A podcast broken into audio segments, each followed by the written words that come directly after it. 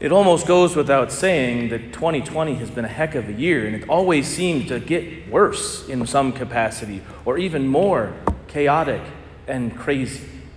I've had a lot of conversations about this in the past few weeks, and one of the things that's come up again and again in those conversations is kind of this notion that people express maybe people get too easily offended and scandalized because of social media, that they're constantly being bombarded with news and images and ideas that they just explode that they're, they're too vulnerable in a sense. They, they react too strongly and too quickly. But as I've thought and prayed about this, and in light of today's gospel, I think the opposite is true. We're not scandalized enough. We don't look at the world and look at it with scandal and fear and frustration.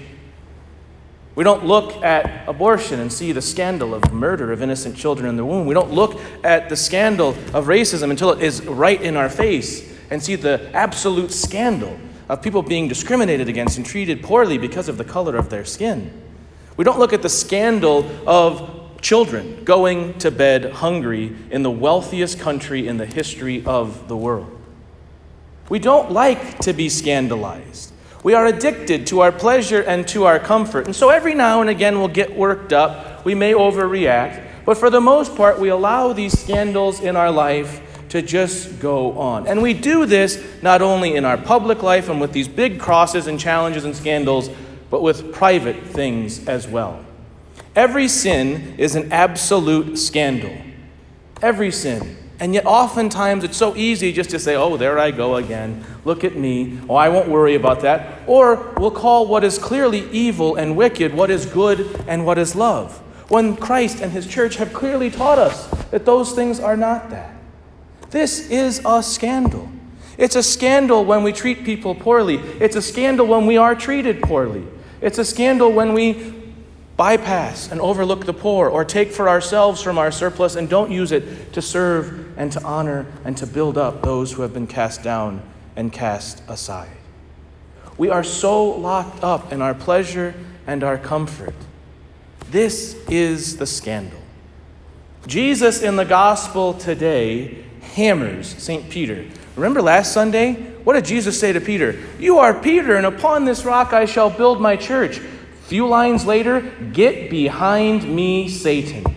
This is how quickly it can turn in our hearts when we put our own comfort and pleasure ahead of God's will for us, ahead of the good, ahead of love Himself. And you would think that Jesus would soften the blow, right? In his Gospels, he usually doesn't come at individuals. He goes after, especially in the Gospel of Matthew, the scribes and the Pharisees for their hypocrisy, for their unwavering, uh, you know, boldness and, and their, their, not, their lack of mercy. He goes after groups, but he really comes after Peter.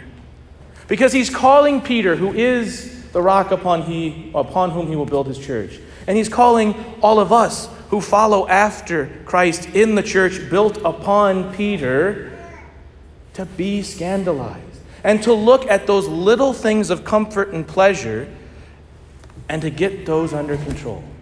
Because who among us wouldn't, when our best friend tells us, I'm going to be put to death, make every effort to make sure that that doesn't happen? Peter's reaction is almost natural. It's almost, we would think, the right thing to say. And yet Jesus calls him out. He challenges him to look further beyond his own understanding and construct of the good and into the construct of the good that God Himself, that Jesus Himself has made.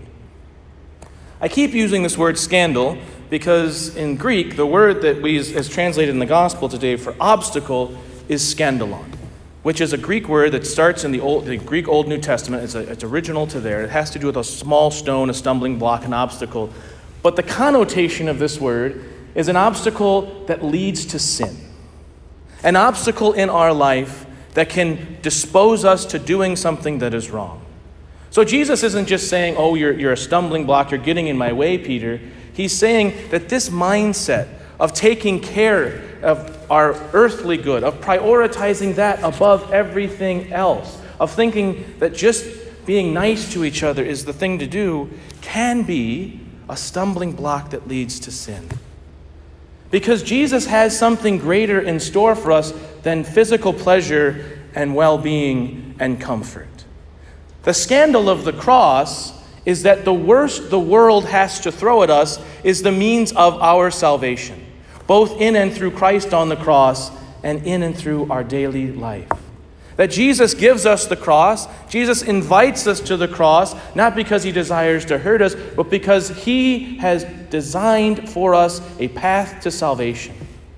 And the more we open our hearts to that, the more we follow after that, the more like Saint or like Prophet Jeremiah in the first reading, we allow ourselves in a sense to be to be duped, to be turned into something that is and for God. It's difficult, it's hard. Jesus never said it's going to be easy, but it's the one thing that will lead to our happiness, peace, and well-being. To follow his will. There really is only one response to Jesus' invitation to follow him. It is the cross. It is, as St. Paul says in the second reading from the letter to the Romans I urge you, brothers and sisters, by the mercies of God, to offer your bodies as a living sacrifice, holy and pleasing to God, your spiritual worship. And so we offer to God everything that we have. We trust that the good that He has shared with us and revealed to us in Himself, in Jesus Christ, through His church upon which He built on Peter he is offering us something of infinite value, worth, and goodness. We just have to offer ourselves back to Him in return. We have to make those small sacrifices in marriage, in friendships, where we prioritize the good of the other ahead of our own good. We have to make those small sacrifices, which can seem like Herculean and enormous sacrifices on a college campus, to strive after chastity and sobriety, to put Christ first, to pray every day, to serve the poor, to work for justice and for peace. It's this and following after Christ, of making my life and the measure of my love the cross. Then and only then will I be following after Jesus. Peter is a great, wonderful model for us. He is exalted by Jesus last week. He is challenged to more this week. In our own life, the same thing happens again and again and again. We make progress, and then we see these things start to creep in. And Jesus challenges us. The church challenges us. Our brothers and sisters, friends, family challenge us to take up the cross and to follow Jesus. The real scandal of this life is if we're not scandalized by sin and if we're not finding our greatest hope in Jesus. It won't be easy. Sometimes it won't even be fun. But put the cross before you. Put it in the absolute center of your life and measure everything against that measure of love. And you will find happiness and peace in a way that you could never imagine and in a way that you could never find on your own.